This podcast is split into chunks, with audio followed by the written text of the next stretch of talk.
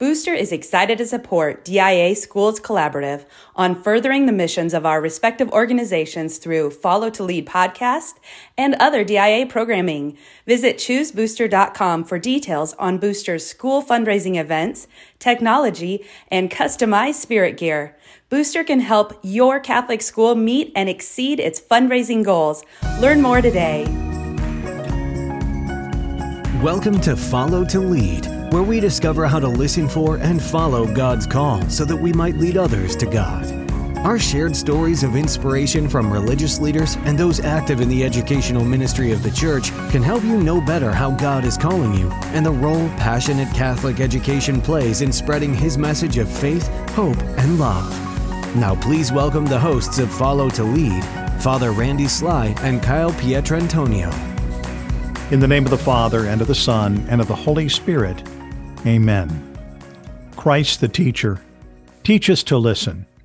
Teach us to do the deep listening to the sounds of our soul, waiting to hear your voice calling us to cast out deeper, to become fishers of men and women, shepherds of souls, to follow your will in order to lead others to the truth, beauty, and goodness only you can offer. Amen. In the name of the Father, and of the Son, and of the Holy Spirit. Amen. Well, welcome to Follow to Lead, a journey twice a month into the world of Catholic education, exploring what it means to follow God in order to lead others to Him. I'm Father Randy Sly, your host. And today, since this is the Friday before Christmas, we're going to depart from our normal interview format and feature a special program. Several years ago, I wrote a Christmas story that celebrates the work and witness of our children in our schools and parishes. It's a lighthearted story called Have You Seen the Baby? which documents the planning and presentation of an annual play about the Nativity of our Lord. I hope you enjoy it.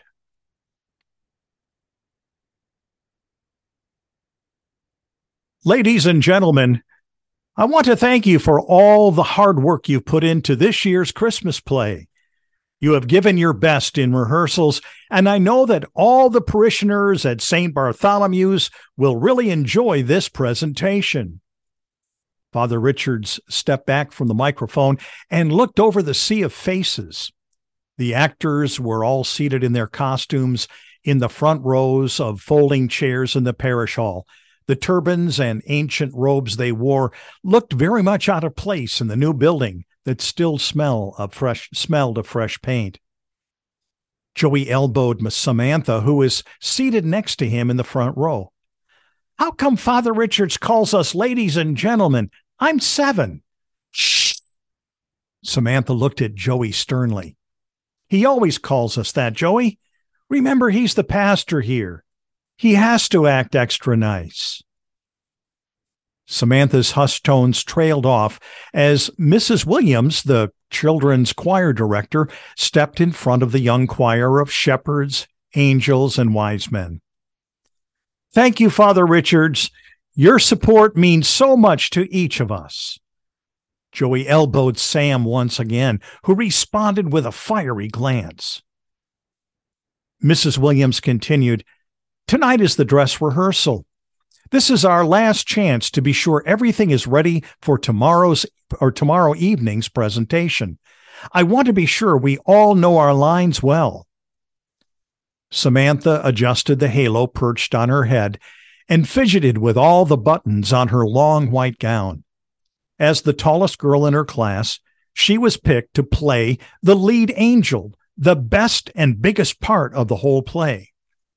Over the years, she's p- played a variety of roles in the annual Christmas pageant, including a shepherd, a young mother carrying a baby, and a few times, even one of the barnyard animals. Now at 12, she was glad to have a better role. Stop fidgeting, Sam, Joey said to his sister. Five years younger than his sister Samantha, he had promoted, been promoted this year from a lamb to a shepherd on the hillside. While he didn't have to say anything, Joey was glad to be standing and holding a shepherd's crook. Last year, he just crawled around the stage saying, Bah! This year's pageant was going to be something special. Mrs. Williams had surprised her youthful cast by announcing that Mr. Stringfellow was going to bring some of the sheep from his farm to use in the play. Father Richards was not happy about it at all, but Mrs. Williams seems to get her way whenever she seems to be firmly planted with something in her mind. She could convince the wallpaper to fall off a wall Joey heard his dad mutter once or more than once after hanging up from one of Mrs. Williams' phone calls. Joey thought he would really like to see that. A shrill blast from the whistle that Mrs. Williams always wore around her neck ended Joey's daydream. As she called out names from her command post at the microphone, the children hustled obediently to their positions so the drama could begin. Joey shuffled over to the left side of the stage in front of the cardboard hillside and aluminum foil stars. He stood next to a small sheep pen made of scrap lumber that would hold the sheep.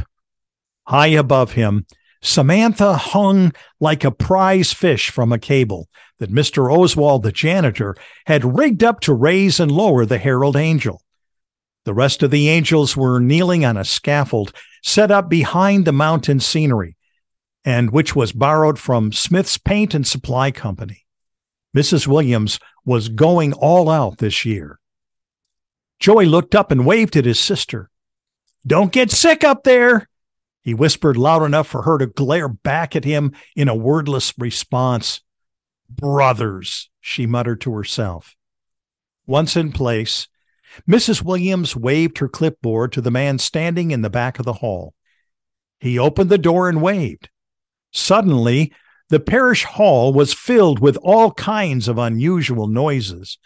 One by one, Mr. Stringfellow and his three sons gently guided five lambs through the maze of folding chairs and into the sheep pen he had built on the stage. Give 'em five minutes and they'll settle down, Henrietta, Mr. Stringfellow shouted above the bleating. They're a little bit nervous, but it'll wear off. Then you can start your rehearsing. He and his boys went and sat down in the front row just in case one of the sheep decided to make a run for it. Joey's eyes got as big as saucers. He had grown up in the town and had never seen sheep this close before. He was only a few feet away from them, and one of the sheep was starting to press his head through the wood railing and trying to sniff Joey's robe. Joey moved a few inches away, but the sheep kept trying to push his head through the rail. Bill Wesley, who had just turned 13 and was Joey's hero because he played soccer and the trumpet, walked to the microphone and began his work as narrator. Now, in those days, a decree went out from Caesar Augustus. Even at his young age, Joey knew the story by heart. He had been in the Christmas play ever since he could remember. According to his mom, he even played the baby Jesus just after he was born, but he, of course, couldn't remember. He liked to hear the story. In fact, he never tired of it, even after the yearly pageant, Christmas Mass, and his dad's reading of the story after Christmas dinner. He did like the story, but the pageant was not his favorite thing to do. In the same region, there were shepherds. This was their cue. Joey tried to walk around as he was supposed to, but one of the sheep had worked his head all the way through the wooden rail and was chewing on his robe. As he moved, the sheep wouldn't let go, but kept chewing insistently on the fabric. He tried to swat the sheep's nose, but that didn't work either. The stubborn sheep was not going to let go. There were various retellings of what happened next, depending on who you talked to. The best Father Richards could make out from all the stories was the following. As Joey swatted the sheep's nose a second time, the animal reared back and broke the wooden rails of the sheep pen. This sent the sheep scattering and the shepherds scattering everywhere and scared the other sheep as they were going around, bleating and baaing They all began running around the stage and then separated, running out in different directions. One jumped through the cardboard mountain, and another tipped over the candle in the manger, which thankfully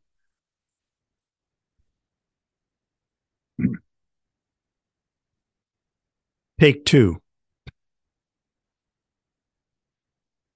One jumped through the cardboard mountain, and another tipped over the cradle in the manger, which thankfully did not contain the baby. The third lamb had run through the manger scene, down the stairs, and through the sea of chairs toward the back door. He was followed by one who had been eating Joey's clothes. The fifth one, however, headed back behind the stage and startled Mr. Oswald. He was so shocked that he let go of the rope, holding the herald angel, who promptly fell into the pile of straw while her fellow angels were jumping up and down on the scaffold, screaming in terror. When all was said and done, the scenery was toppled, the manger in ruin, and the sheep were finally cornered by the Stringfellow boys. Well, all except the hungry one, who was now chewing on Mrs. Williams' dress. Mrs. Williams, by the way, had stood motionless through the whole disaster, her whistle still hanging from her lips, and not believing what had just taken place. Outside the pastor's office, Joey could hear Mrs. Williams crying and Mr. Stringfellow laughing behind the closed door. It really wasn't his fault, not really, but he still felt responsible. The door to the office opened, and he heard Father Richard say, Not to worry, Henrietta. Tom Oswald said he could have everything back to normal for tomorrow night's performance. It will be just fine, you'll see. Still dabbing her eyes with a lace handkerchief, Mrs. Williams walked down the hall and out the door. Joey's was Joey was glad that she hadn't seen him. Well, young man, Father Richard stared matter of factly, I think we've had enough excitement for one day. Let's go find your dad and mom and sister so you can head home. Placing his hand on Joey's shoulder, the two walked silently down the hallway, up the stairs, and into the new parish hall. Samantha and her mom were hanging the last costumes on the rack in the storage room, now a dressing room, near the stage. Joey surveyed the de- disaster as they walked by. It was hard to believe that just a half hour ago, all was right with the world. That night, Joey dreamed of sheep they were hanging over his head wearing halos, running around him, chewing on his clothes and blowing whistles that hung around their necks. He was glad when morning finally came. At breakfast, Joey could tell that Sam was still mad. She wasn't mad at him, just mad. This was her big year for the play, and it might end up a disaster. She sat quietly, stirring her oatmeal and staring out the dining room window. Joey wasn't hungry either. He slumped in his chair, hoping he might just be able to come down with an incurable, incurable disease before tonight's performance. He didn't want anything more to do with sheep, shepherds, mangers, or babies. He just wanted to be out of the pageant business.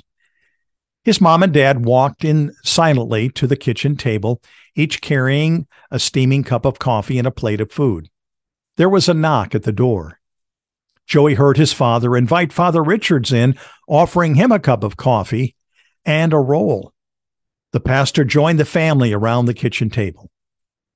Guys, I've been thinking, he said, after a few minutes of sipping coffee and eating a few bites of food.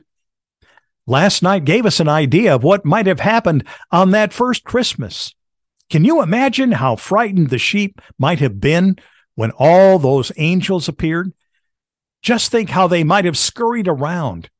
This was the most important night in history, and something very different was taking place. Who knows? One of the sheep might have even tried to chew an angel's gown. Father Richard paused, or Richards paused, detecting a slight grin on Sam's face and a little more light in Joey's eyes. The important thing is that the shepherds went and saw the baby in the manger, and they believed.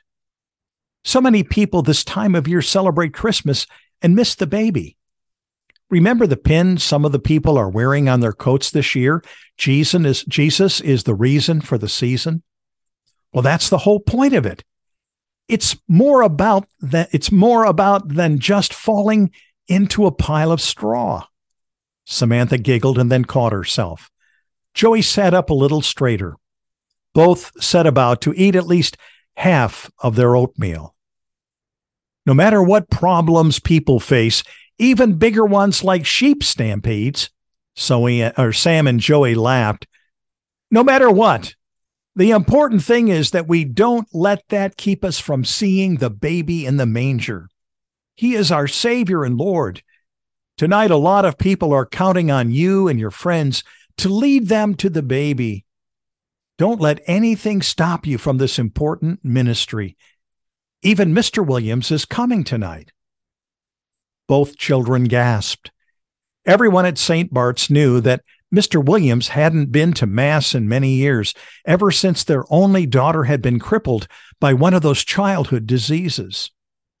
Joey had heard his dad say that Mr. Williams was blaming God for it. Even as a seven year old, he couldn't understand how that could be. Standing on that st- on the stage that evening, Joey kept hearing the words of the pastor racing through his mind. Don't let anything stop you. A lot of people are counting on you to lead them to the baby. Joey looked up at his sister, again hanging like a prize fish. Do a good job, sis. Remember what Father Richard said. Brothers, she muttered as she smiled. Bill Wesley was never in better form. His narration was the best he had ever done. All the actors were on cue. In fact, everyone was doing a great job. It looked as if, as if this year's pageant would be presented without incident. After being flawlessly lowered into the mob of shepherds by Mr. Oswald, Samantha confidently called out her lines Fear not, for I bring you good tidings of great joy, which will be for all the people. For today in this city of David, there has been born a Savior who is Christ the Lord. This will be a sign for you. You will find a baby wrapped in cloths and lying in a manger. This was the cue for the shepherds. They were to walk across the stage from the sheep pen to the manger. As they walked slowly, Joey glanced out at the audience. In the front row, he saw his parents sitting attentively. They smiled brightly as they caught Joey's glance. Next to them, he saw Mrs. Williams, her eyes glowing with pride. By her side, Mr. Williams sat motionless. He looked like an angry bulldog, barely tolerating the whole ordeal.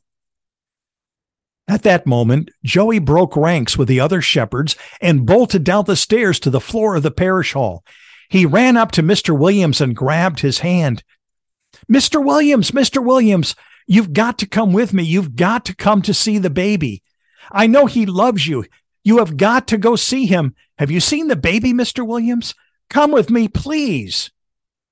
Not even knowing why, Mr. Williams rose and hand in hand walked with Joey up the stairs and to the manger.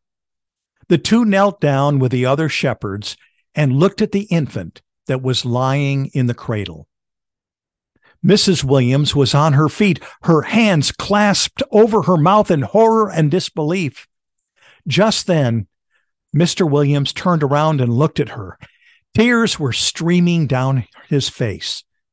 She ran up to the platform and knelt beside her husband, who was looking with new eyes at the child before them. Rarely at a loss for words, Father Richards quickly stood and walked up to the platform. And the shepherds went back, he declared, glorifying and praising God for all that they had seen and heard, just as had been told them. As you may now understand, some of us tonight have seen the child, our Lord and Savior Jesus Christ, with new eyes. So I ask each of you Have you seen the baby? Have you really looked upon him who is the Savior and Redeemer of the world? May all of us leave this hall with a greater view of the babe in the manger. May all of us here truly see the baby for who he truly is.